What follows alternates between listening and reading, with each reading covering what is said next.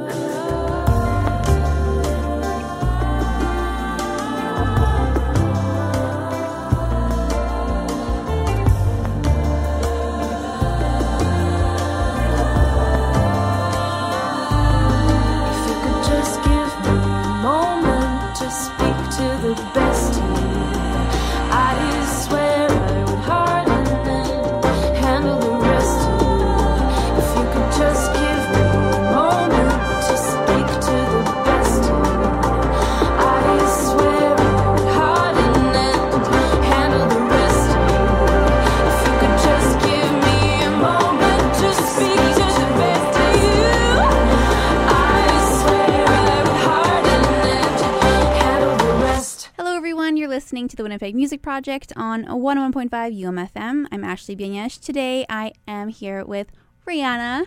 Hello. Hey. How are you? I'm well, how are you? Should we do this in French? No, I'm just kidding. Oh oui, comment ça va? Bien, et, et vous? Moi, ça va très bien. Okay. My, my French is not good enough to have a 45 minute interview. okay, in well, French. that's a start. We can, how about we practice and then next time? There you go. Okay, Yeah. good.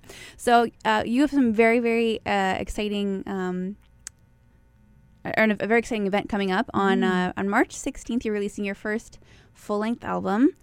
How are you feeling? Uh, I'm feeling uh, nervous and excited, and I can't wait. And I'm also, um, you know, I need more time. It's all those things at the same time. You Mhm. can't wait for it to come, and you also just think, wow, if I could just have a few more days, Yeah. because it's just such a, a wild ride. hmm Yeah. Like, what would I do if I had an extra two weeks and an extra like? and it's just that there's always those like, what ifs, what ifs, or I'm sure students can relate to that too. Yeah. it's so true. yeah. And in performances, we always want to do like our best, right? Mhm. Um, so I would like to talk a lot about about the album and everything, but um, because I haven't had you on the show before, I would really like to talk about how you got involved in music, um, even before uh, your your your first um, EP. Um, how did you how did you get involved in music? Where did um Uh, well, I've been doing music for a long time. Um, like many, uh, I think you know, you you kind of pick up your first instrument and dabble around. And mhm. um, what was your I- first instrument? I played piano. I took I took uh, I did all that all that stuff, the piano conservatory and all of that Mhm. um, when I was growing up, and then I started taking some voice lessons and um, kind of actually did more classical stuff for a while, um, and then uh, eventually I uh, well I started gigging some more and did some studies uh, in jazz as well, um, and that sort of that was the turning point um, after um, graduating from high school and going to university that I um, became more professional, and so I started uh, making a living from playing music. Mm-hmm. And, when you were doing classical first, or were you always kind of Uh, actually, I well at that po- time I was doing jazz uh, at that point, and then I Jazz um, piano or, or uh, voice Oh, okay, actually. okay. Yeah. And then I um I kind of went off into my little spiral of synths and loop Mhm. pedals and and all of that from there. how did that happen? Did you just like stumble upon like a a software and you're like, whoa, my voice sounds cool with all this reverb on it, or Yeah, well, actually, I was um, I was, ge- well, you, you can relate to this perhaps. I was I was starting to prep my final recital for for school, and I um, I just wanted to do something different um, because I, at the time, I didn't realize it, but I, um, I love arranging and I love producing. mm-hmm. Um, producing is actually the thing that I um, really get a kick out of, and um, and so I I was feeling like when I was standing um, in front of the band um, with just the microphone, which is a whole job in and of itself, and like deserves all the respect in the world. Mm-hmm. Um, I I just wasn't like getting to scratch that itch, and so um, I had seen a YouTube video with a, a vocalist using a loop pedal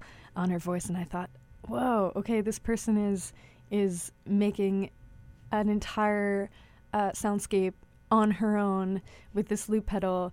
I want to do that, and Mhm. so um, I just like went down to the store and grabbed one, and um, and then pulled together a, you know, just one track for, for my final recital, and uh, then I, I never returned it.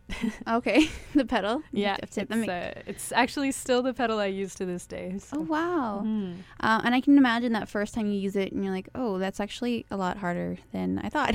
Um, yes, yeah, it is. Was, was that discouraging at all, or anyway? Um, I mean, I found it exciting because it it um it just pushed me to to improve it, and luckily, I was also getting into it at at a time where I would say I was like pretty naive, so I wasn't necessarily realizing. Um, you know, like now I listen listen back and I'm like, ooh, that was that was pretty bad. but luckily, thank goodness, I actually didn't have that insight at the time because I think maybe it would have stopped me dead in my tracks. Discouraging, Um, yeah. and so not really realizing that I was kind of off or out of tune or whatever um, was was sort of a blessing in a sense because um, because I got far enough that I I started realizing okay I could actually do something with this Mhm. and that's where the r- real work started where it was like okay Yeah. we got to tighten everything up and because a loop a loop pedal really does expose your your mistakes from 30 bars ago they're Yeah. still coming back still around there. so yeah it's funny. Yeah. Like, oh, there's that, there's that flat note or Yeah. something. So you, yeah so you really need to be like, like perfect, like or, or just like not I'm gonna say perfect, but like well rehearsed. So you, Yeah. you you make sure you're always staying in, in key. Well, Um, I think it's like anything. Like any instrument has its things that you really have to work on. So like a drummer, um, they really have to work on um, on time, of course, and like that's like kind of a non-negotiable for their instrument where they they work with metronomes a lot and obviously you know many musicians like I work with a yeah. metronome all the time but um but it it it is something that is like co- particularly important for drummers and and so I just look at a loop pedal as a an instrument where it's like okay for this instrument time is super important because you're making a beat and you're supposed to mimic mhm. um, what a what a, a beat maker would do, and a beat maker has a click and and software and all of this. So Mhm. um, if you're gonna kind of fit in that aesthetic, then then you better like spend the time to Mhm. to make it work. And, Yeah. and and what were you doing to, to learn that? Were you watching more YouTube videos, or was it a lot of trial and error, or did you take courses, or how did you start to learn about all that software and everything? Uh, well, at that time, I was still using a lot of hardware, and honestly, at the moment, I would say I'm making the transition over to software. I was a hardware gal for a really long time, and still, if you look at my setup on stage, like that's why it's so heavy. Is that I, I do actually prefer the the physical um, gear, um, and I do use some you know soft synths and that kind of thing on stage, but Mhm. um, for the most part, I'm I'm using like the you know the knobs and the pedals and all of that, and everything is actually in the in the hardware rather than like in um, you know Mm, in the computer. for- uh, okay. yeah, so it meant that I was just I just spent a lot of time with the with the hardware. So Mhm. um, you know practice Yeah. uh, very very rigorous, rigorously and um, keep looping it back and keep figuring out like even where you put your foot w- and when you put your foot down impacts how the loop comes back Wow. because some loopers It's like a full body. yeah yeah you have to like really get into it and i also just had to learn to really what my tendencies were okay i tend to rush here i tend to drag here or whatever's and that Okay. you know you have to kind of like pinpoint those things and then Like- try to Mhm. correct them that So- and, and get them before they become ingrained, so they have to relearn it. Which Yeah. can be hard. or if you're trying like okay i want to drag here because that actually gives it that like swinging feeling or yeah. that or that groove so just Mhm. being trying to be conscious of, of all of that and control it rather than be controlled by it So- Mhm. So, switching to the, to software, how will that affect the sound?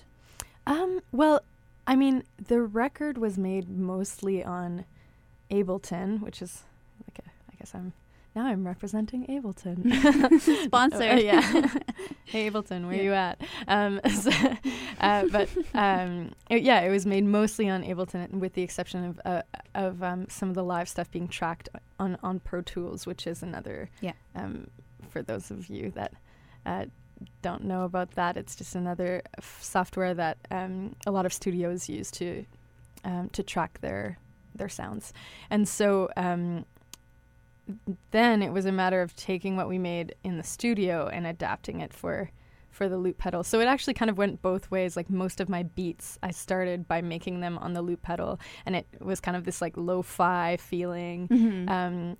Of, of me like feeding sounds through, um, and them like getting compressed into the into the pedal, and then them coming back out Mhm. uh, into the into the record. And some of some of those um, loops did actually make it on the album, so Wow. they have like a very particular quality to them. Mhm. Um, and then and then uh, some of those loops we recreated them. So we took exactly the same loop, but we made them at in a more um, slick way. So the software uh, on the computer just allows you to access so many sounds. Um, uh, basically, Right. like an unlimited, like you, you can't ever get to the yeah. bottom of it. Yeah. Um, which means that you know we could Yeah. really dig in. how do Um, how do you? Because I've, I've I've I've dabbled in software and I realize that it's probably not for me because I'm so indecisive. How do you how do you choose the sounds that you want to pick? I get that. Yeah, absolutely. That that actually to me is one of the things I love about hardware. Wow. Is that it it in a way when you're working with the physical world. Like I remember making my my EP um Boxcar Lullabies, which is is as you pointed out earlier, I'm um four years old now. Um and I was just doing stuff with what I had. So that means that like some of the sounds on the record are literally me hitting the floor um, with a drumstick in Montreal while I'm on tour, like it, it and uh, or like a f- iPhone recording of trains, you know, as they as they pass by in Toronto, or like all these. It's so funny to think of all these Wow. weird little sounds and and um, so that is one of the things I do love about hardware is that its limitations can sometimes lead to um, really creative. yeah, and so I'm glad to have that as a starting point that helps me be more decisive because like you I also do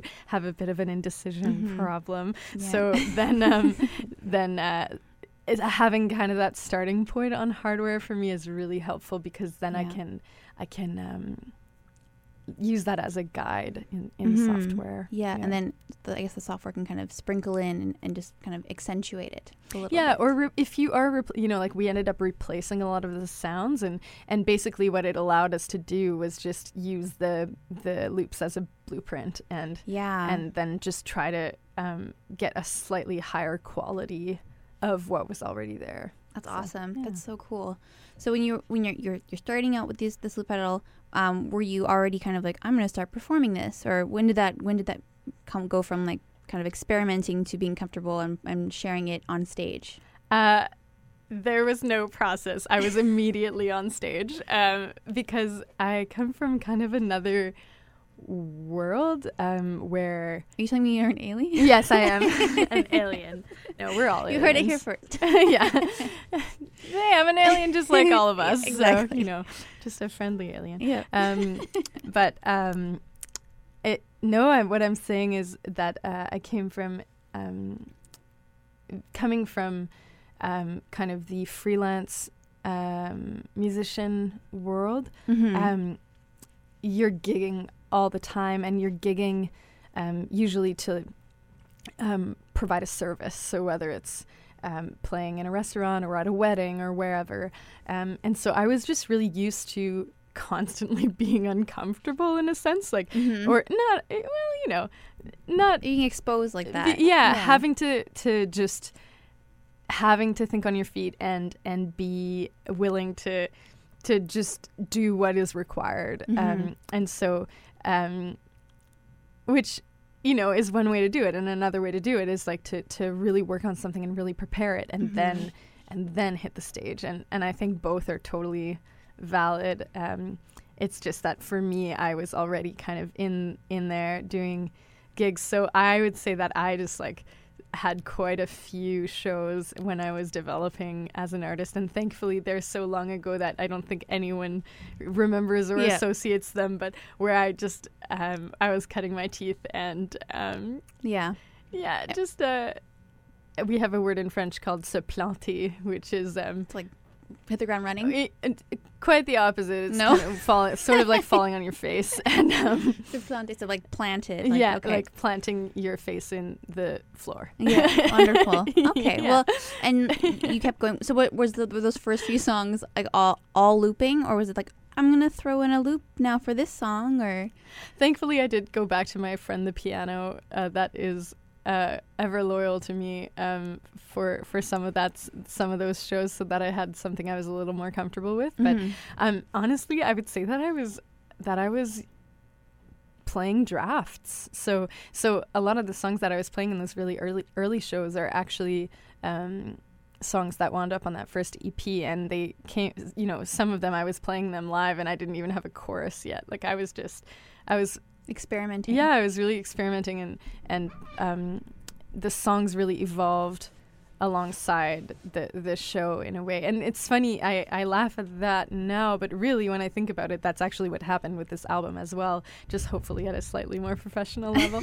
um, but um, I I did. You know, some of these songs that are on this new record are Mhm. quite old. Like they're, one of them is is six. Well, Best of You, um, is is over six years old, and so that song has really had the chance to to Mature, change and yeah. and yeah, and it has come quite a long way. And when I think about you know, twenty two year old me versus twenty nine year old me, like uh, playing it, it it has completely changed, and so that's kind of cool. And and I do like having that flexibility to Mhm. let music grow. Yeah, I think that's that's. I mean, that's really interesting. And looking at like my own music, I do the exact same thing, but there's always like a thought in my head that no, it needs to be a finished song Mm-hmm. before you release it. But it's almost better to like in- incorporate the audience. But I guess depending on what show you're doing, if it's just like a small like open mic or something, it makes Mhm. sense. But I really like that idea of showing an unfinished song and and seeing people like, and and if it doesn't fit or doesn't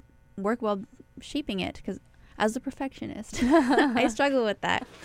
Um, Showing your work. yeah. Yeah, I get that. so what was the what what would you say like when you were starting with the looping pedal what genre is it what, were- what were you writing and do you think it's Hmm. the same as what you're doing now Oh, I would say it's quite different from what I'm Mhm. doing now. Um, I uh, I have no idea what you would call what I was doing. It was um, it was quite diverse, and um, it was like uh, not very focused, which isn't necessarily bad. I think it was great to have that period of time where there was kind of permission to do whatever you Yeah. wanted, and Mhm. and that actually I think has created a foundation where I do feel comfortable to try stuff. Um, and so I'm really glad for that.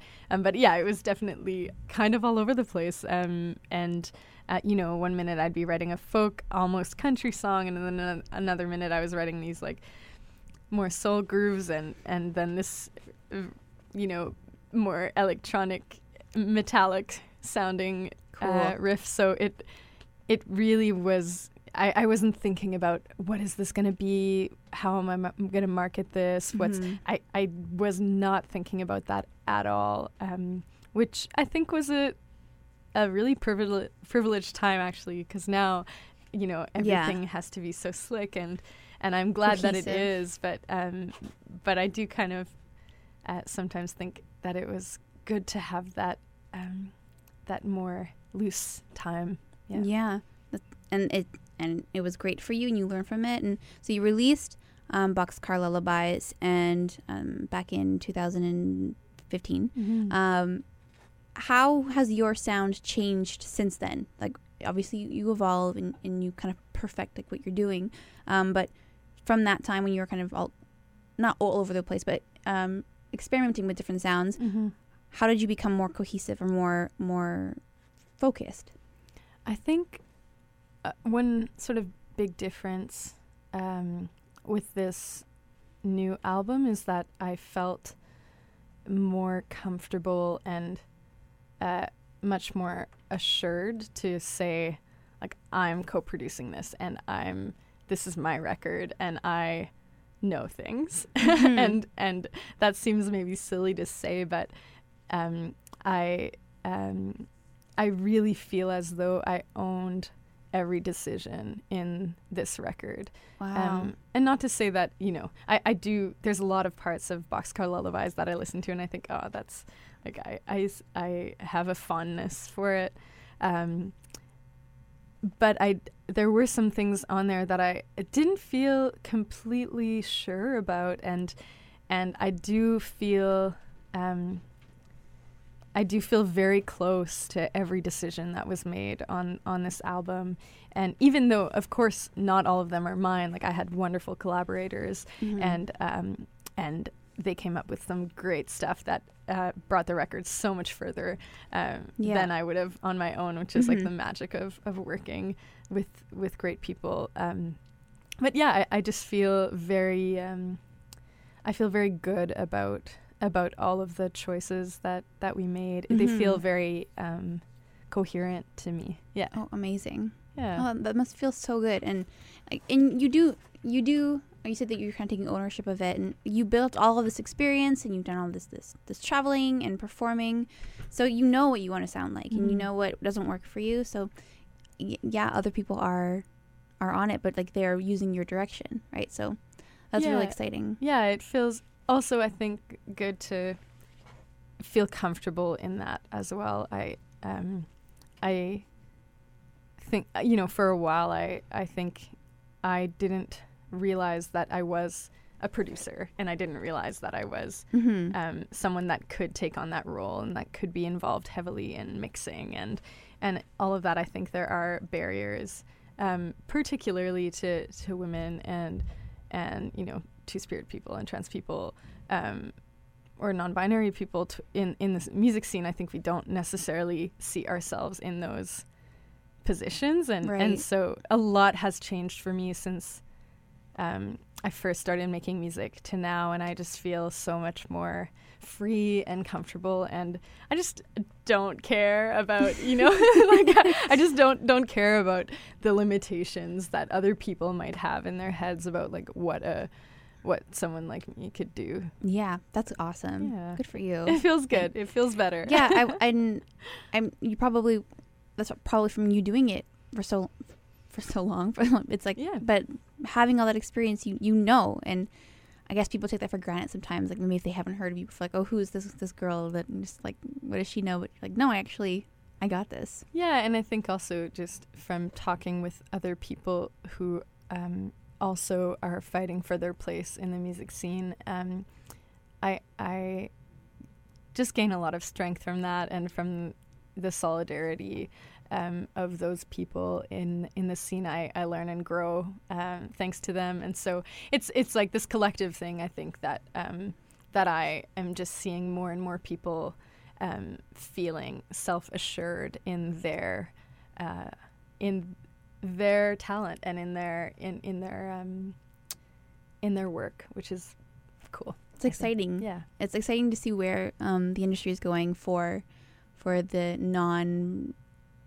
I guess Men. men. yeah, so I'm trying to say like, like we love, uh, of yeah, course, but they're great. They're and they've been doing some really great things for music. For but I think it's now it's time for a new perspective. there's room. Yeah, Yeah, there there's totally for, is. for everyone. Yeah. There really there really is room for everyone to be successful. Mhm. Um, so I love that you're embracing that and you're and you're not like you're you're being vocal about it. Like it's one thing to like, kind of encourage it, but also to like like we're talking about it right now, and you're Mhm. and because sometimes people just need to hear that. Um, Yeah. and I love that. Um, kind of to transition just a little bit, the um, artwork for this new album, I I loved the album or the the music video for uh, "Best of You," and you're like climbing out of the water tank, like the coolest thing. I, I, Thank you. I was working at Mental Music over summer, and I had to like find new music videos. I was watching that, and I'm like, this is like the coolest thing ever. And I, I made sure to get it as the video for Signal Boost because I thought it was like the coolest thing. Um, Thank you. where where does this um this imagery come from? Like it's very it's like the black background with the kind of the Mhm. lights and the and the white. Um, same thing for En attendant demain. Um, where did this this this visual kind of aesthetic come from? Uh, well, I, um, I'm like a pretty big uh, art nerd, That's and awesome. I am. I love productions, whether it's like, um, like my favorite feeling in the world, which is just like the geekiest thing, is the feeling of standing behind a curtain when you can hear the audience um, on the other side Yeah. that's my favorite. There's no other feeling like like that is truly one of my favorite feelings in the world, and and just seeing um, you know seeing the pulleys and the lights and the and everything that goes into it and how like show show business in a way Mhm. you know and it sounds corny but it's true like I love that stuff and um and so I love everything that has to do with it um I I had um the very fortunate opportunity to work with um, Stephanie Kus, who's a um, projectionist uh, and video Mhm. artist um, from Saskatoon.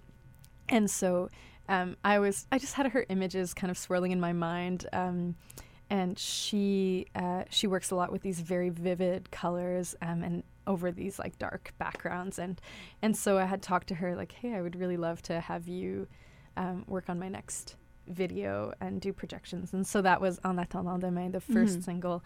Um, and everything grew from there. Which I have to say, I loved the light thing the spinning. Thank the, you. Like the, uh, it was so. Um, I, as soon as I saw it, I'm like, she is like on a whole nother level.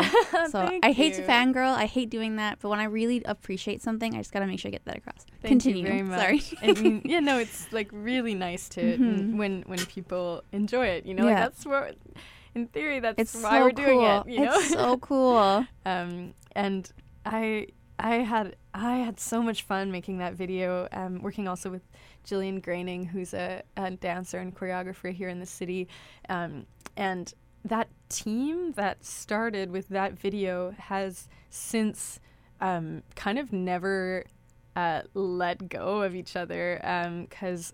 Quite a few people that were involved in that video were then subsequently involved in the Best of You video. Mhm. Um, and then uh, that same crew again was uh, quite heavily involved in my show that happened at the Goodwill in the fall, which was uh, with dancers and live projections as well. So Mhm. to me, it was just that's the fun stuff. Like I spend so much time working on marketing, Yeah. working on booking hotels and trains and and passports and this and that and budgets and like Mhm. okay, how are we going to get this pressed and and and so the working on the videos and and the live show and all of that for me is like the the um the carrot at the end of Yeah, or the cherry on top. yeah, there Yeah. you go. Or it's well, really, it should be it should be the main thing. But we we have so much as as independent artists, we have so much other stuff we have to take care of. So, getting the chance to really sink my teeth in that um, that artistic stuff is really important to me. hmm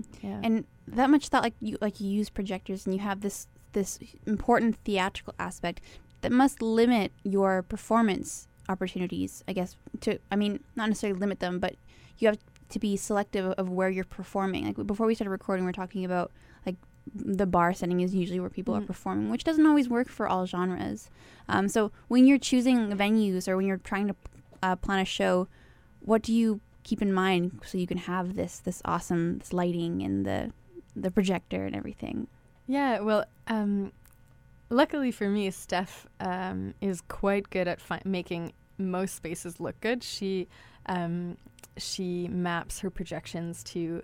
Uh, she's very creative. So if, if, for example, we try something and it doesn't work, then she might find another wall to project on it, and maybe it's not the same wall that I'm on, but it's it's set it's It's the best way to to showcase both things. So so we do have a bit of flexibility in that sense, but um, well, as I was mentioning to you earlier before we were on air, I um, I do find that in general, I like um, for for this project, I like um, soft seaters or, or places where we can really just sit and, and listen um, to music. And for other projects that I've been a part of, or you know these one-off gigs that I sometimes do, like of course bars are super fun and can Yeah. be like just the greatest um, atmosphere um, and super super high energy. Um, it's just a different thing. That's just not the best way for this music to to be on stage. And I find that it's at its best when it's in a what's in a, a theater or in or in a gallery or in a, yeah in a place that just encourages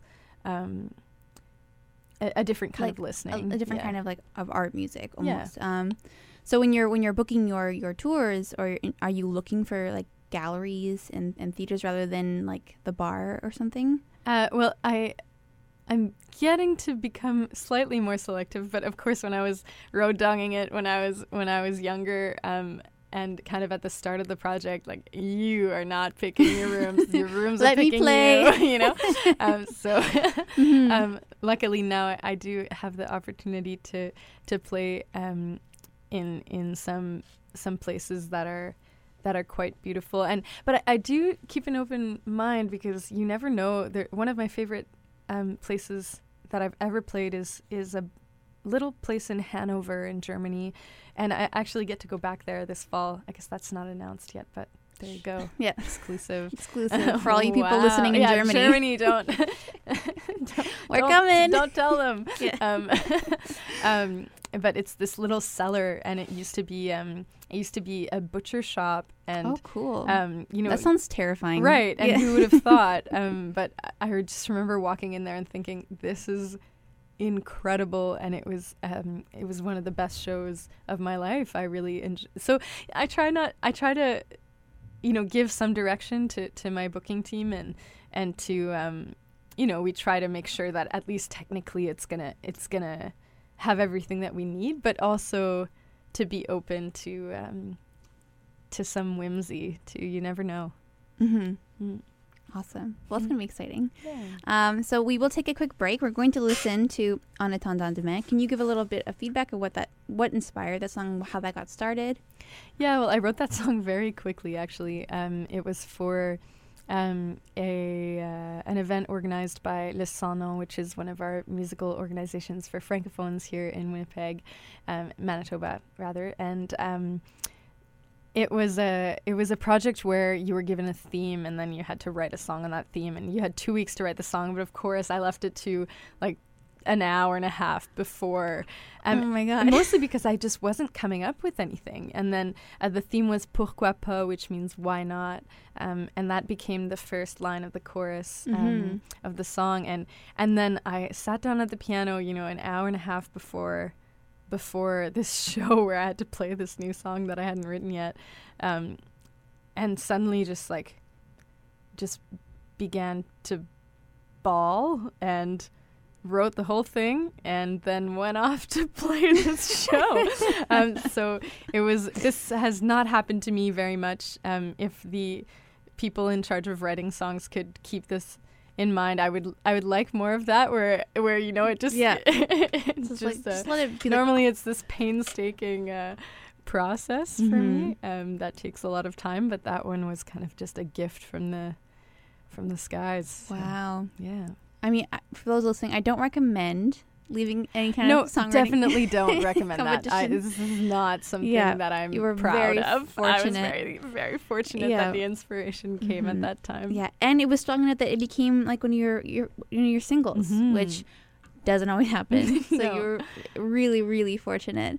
so we're gonna listen to that song now, and then we'll come back and talk more about the album release um, and kind of went, in, went into that and everything. So um, thank you everyone for listening. Stay tuned. This is the Winnipeg Music Project on 101.5 UMFM. I'm Ashley Bianyesh. I'm here with Rayannah. We're talking about um, music and and lovely things like that. Uh, her album release of Nos Rep- Repare or No Repare? repair. No Repair um, is on March 16th at the West End Culture Center, presented by Jazz Fest. Um, opening is Ashley Au and Gabby Ose- Osejo. Ose- O- Osejo. Gabby Osejo. Um, what time does it start? Uh, it starts at eight. Eight. And uh, cover? Uh, so tickets are at Jazz Winnipeg. I think they are 18 in advance, Mhm. and then something else at the door. Probably so 22 or Get something. them in like that. advance. Yeah. Okay. Awesome. So when we come back, we'll talk more about um, the album release.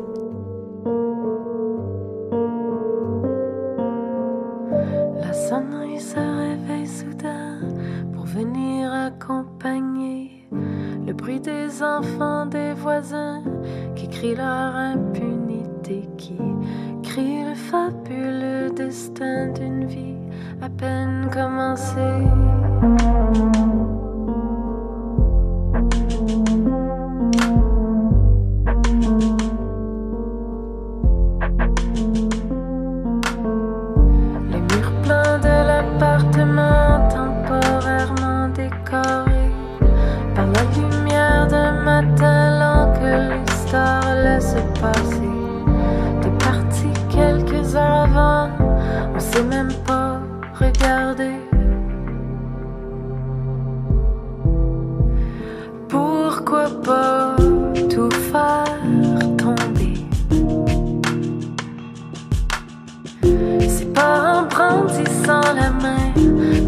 Se réinventer. C'est pas en attendant demain qu'on peut espérer changer.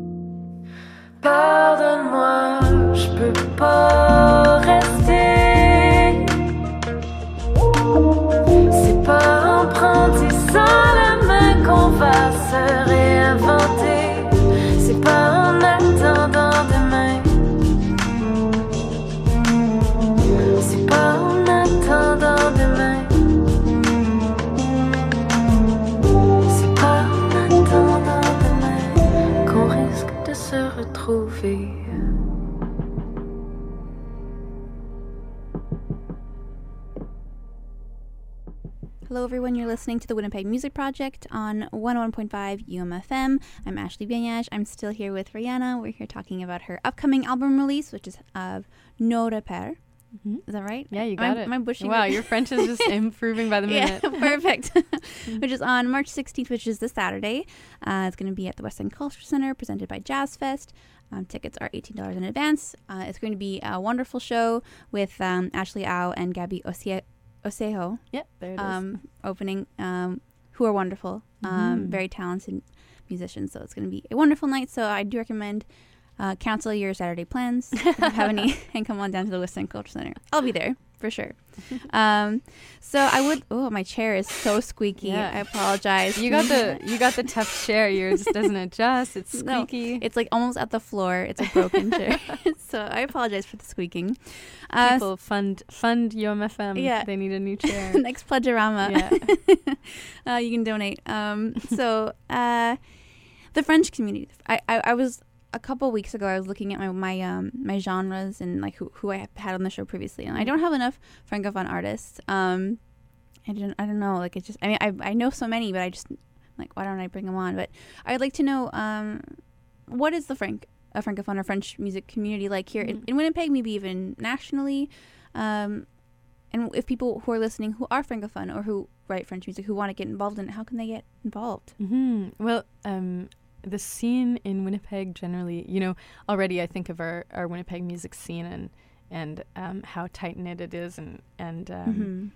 and then imagine that, you know, Even twenty smaller. times smaller. Yeah, and there you there you have it. Yeah. Um, the the thing about the the French community to me is that um, there is uh, an amount of support that is and and solidarity that's really special, and that I get a lot of um, I get a lot of energy from that and a lot of nourishment from that um, because it you know it is. Um, ma- making a, a f- mostly French album out here in Western Canada, um, you gotta wonder like, is it, is it, how's it gonna work out and, Mhm. and how's it gonna play out? And so having that like hometown um, kind of community support from the French community is is really special. And um, that that being said, it, it's hard to define because it's quite diverse. Um, you have so many different um, people making music uh, in French, so it's funny um, to to sometimes think that they're group we're grouped together because aside from well really it is the language that's collecting all these people together Mhm. and so so it is kind of this different funny thing where you have you have someone that like a, you have a rapper and you have a, a pop singer and you have a folk artist and you have an electronic artist and they're Yeah. or a, a, an artist that makes music for children and and we're all like buds and we all Yeah. are colleagues Mhm. and is- so so it is kind of different and funny in that way yeah. and that the language sort of makes us interact um, with each other, even if perhaps genre-wise we're we're quite different.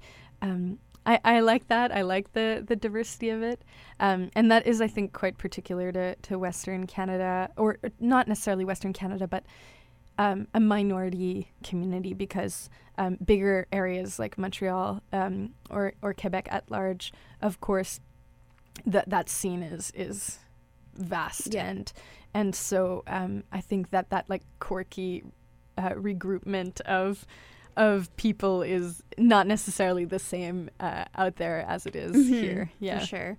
Yeah. And it, do you immediately kind of have a connection with Quebec when, when you established yourself as a francophone artist, or is it like, is it kind of just like this Hmm. big big population? You're like, hello, I'm over here. Uh, that's well, that's a pretty accurate um, imitation of me. um, hello, I'm over here. Um, it's it's a funny um, it's a funny relationship, and um, sometimes it is a wonderful one, and sometimes it is a frustrating one. Um, so it it the the reality is um, there's still a lot of work to do.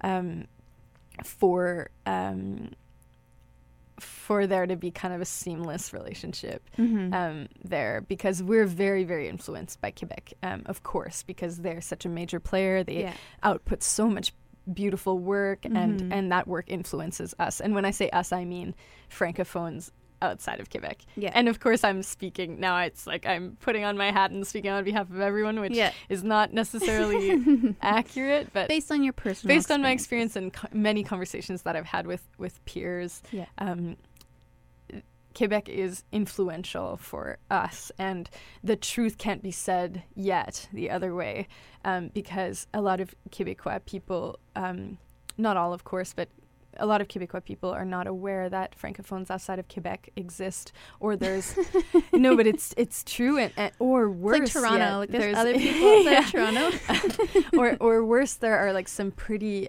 um, again, not everyone, but there are some some pretty vicious stereotypes about us out um, out there. Yeah, and so we're um, I I would say that right now um, there's there's been quite a debate actually nationally lately around francophones outside of Quebec. Um, so Acadians and Franco-Ontarians and and francophones from the West.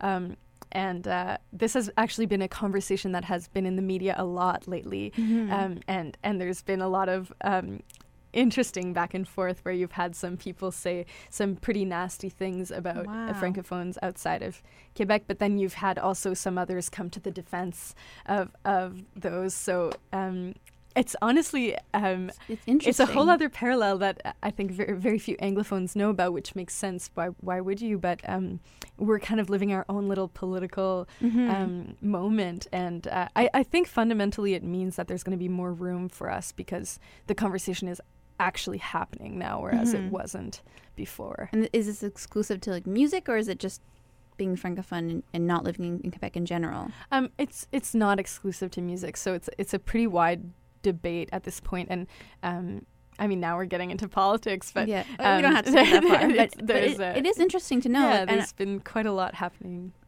so when you're traveling or when you're planning a tour, do you think like I need to go to to communities that have French speakers, or do you like I'm just gonna go everywhere, or do you you head straight from Montreal or Quebec first, or when you're planning a national tour, where do you where are you thinking of going?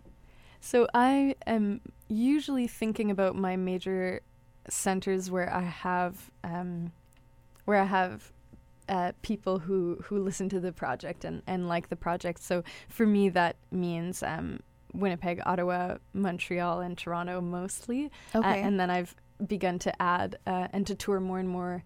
Um, I've gone west and done some really fun shows um, in out in that direction as well. So I I try to build based on um, relationships that I have with um, with those cities. So um, each each tour allows me to to gain more and more momentum in those places, and Mhm. I try to to keep going back and then maybe add a new place and a new place okay. um, over time. But in terms of the language split, um, I always have done bilingual shows, with the exception of you know s- once in a while I'll be asked um, to to only play in French if if it's for like a specific context where Mhm. let's say it's Like an event um, or- yeah it's a, it's a specific event that requires that or makes where that is most appropriate. So then.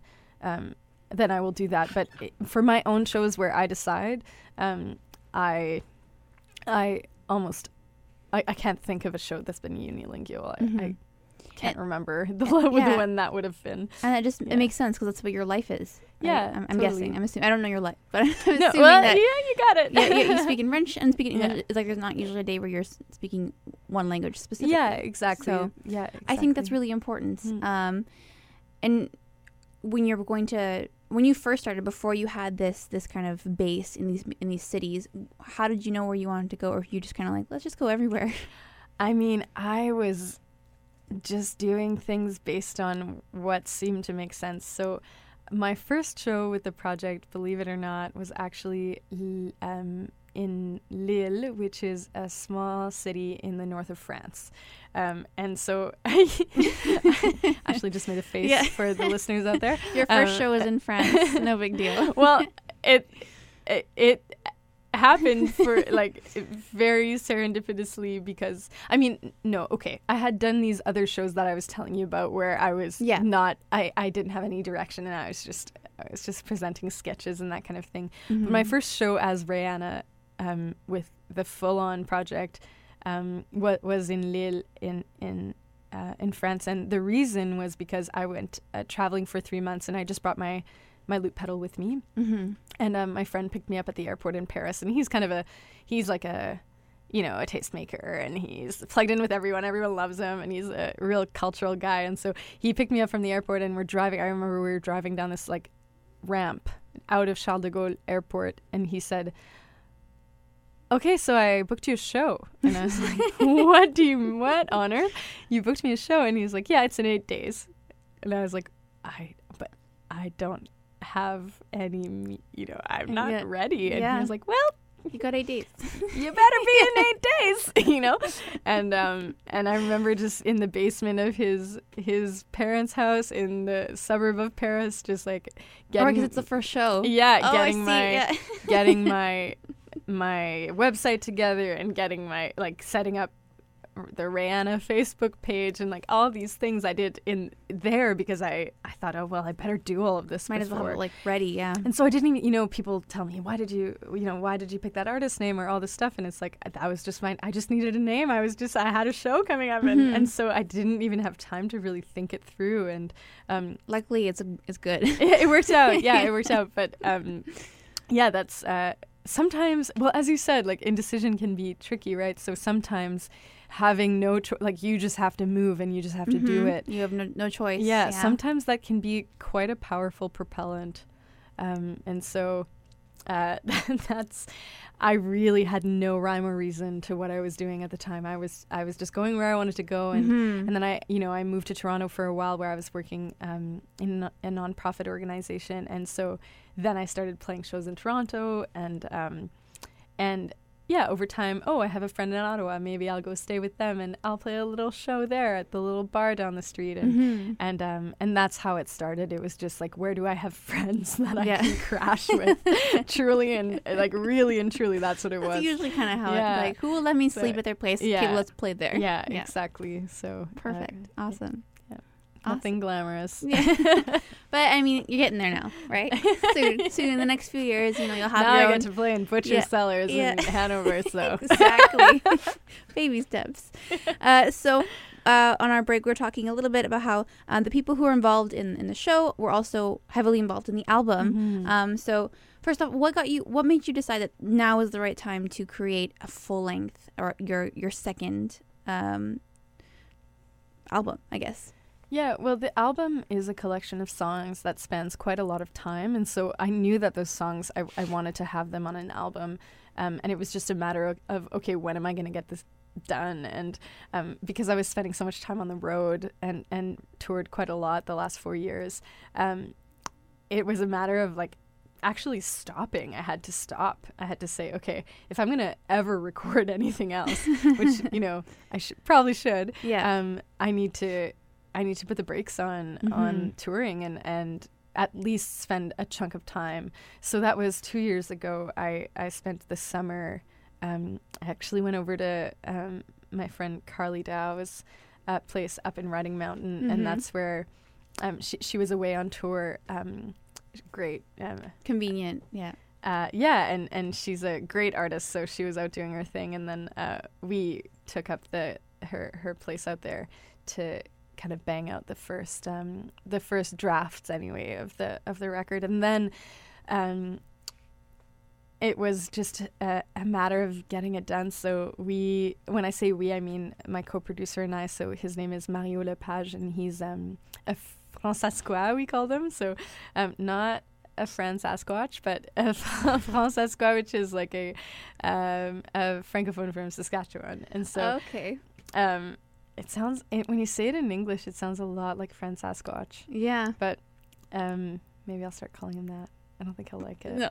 Um, anyway, he's a wonderful artist. His band is called Ponteix. They've played um, here quite a lot, so um, at the jazz festival and that kind of thing. Sounds and familiar. Yeah. Yeah, and Mhm. so we've toured a ton together because we're a couple of Franco kids from the western part of Canada, and we, you know, um, we make weird music, so we belong together in that way. So we often were getting put on bills together, and and that meant we could work on the record while we were on the road. so That's we would like set up in hotel rooms and that kind of thing, and Wow. and try to like cr- you know crank out crank out a couple tracks and um and that's that's how we got it done so it's not even it's not necessarily a matter of why did i choose to do it now it's it was a matter of like you need to making the time to Yeah. to to do it because uh it's it's like two completely different parts of your brain i find uh, Mhm. touring and live and then and then uh, the studio so Yeah. making Okay. making space for that Mm-hmm. Yeah, and your sound has has changed, so it's Mhm. important to get that kind of timestamp. yeah If you keep going, you're gonna keep keep keep changing, keep Totally, growing. So yeah. it's I guess it's good to have it now. This is where you're now, mm-hmm. and then you can go back to the touring thing, and then you changed again, you can do another album. Yeah. Right, that's probably what you have. Right, to do. there you go. you got you have a system that works for you. That's wonderful. Um, so I do have to start wrapping up. Unfortunately, we are out of time. This has been so much fun talking it has to been you. fun. Thanks for having me. know. I, I still have so many questions that I want to ask you. So that does mean you'll have to come back I at some point. so, yeah. um, next album, though, I'll give you some time so you can go tour in Switzerland, France, and Germany because that's what you're going after your your show. Mm. Uh, so thank you so much for coming down. It was my uh, making the time. This was a lot of fun. Uh, so everyone who's listening, you can check out Rayannah's uh, album release on March 16th, 2019. Obviously 2019. I don't know why I've been saying that. Uh, it's at uh, West End Culture Center, presented by Jazz Fest. Um, opening is Ashley Au and Gabby Osejo. Yep. Um, I'm getting better. Uh, you are, yeah. and uh, it's going to be a an awesome time. I'll include a link to the event page on the podcast post so you can find it easily there as well. Uh, is there anything you'd like to add or or jump in before we go? Uh, I guess I'll just share that at the show there's going to be like members of the Dirty Catfish Brass Band and a string quartet and Michael, the drummer from Royal Canoes, playing on the show, and Jocelyn Gould, who's a great jazz guitarist. She's joining me. Uh, so it's just going to be. I mean, I can't wait. It's going to be a party for me. So Wow, I'm really excited. You're, so you're gonna have you're gonna watch. We're gonna have fun on stage. Really, so, so go, that's what you're paying for. So it's gonna be good. Awesome. So thank you so much, everyone, for tuning in to the Winnipeg Music Project on 101.5 UMFM. I'm Ashley Vignesh. Thank you so much to Rayannah and to everyone who was involved in the album creating masterpiece process of Nos Repair. no repair. No Repair. Ah, okay. I'll practice it for next time. Yeah, there you got it. Uh, and now we're listening to The Love We're Worth.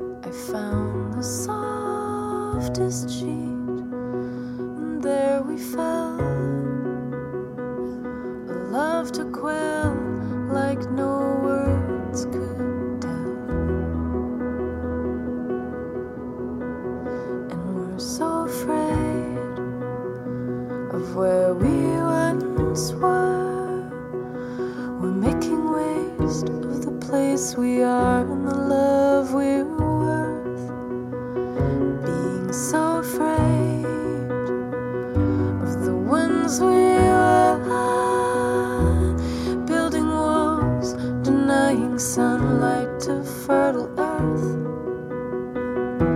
selling short the ones we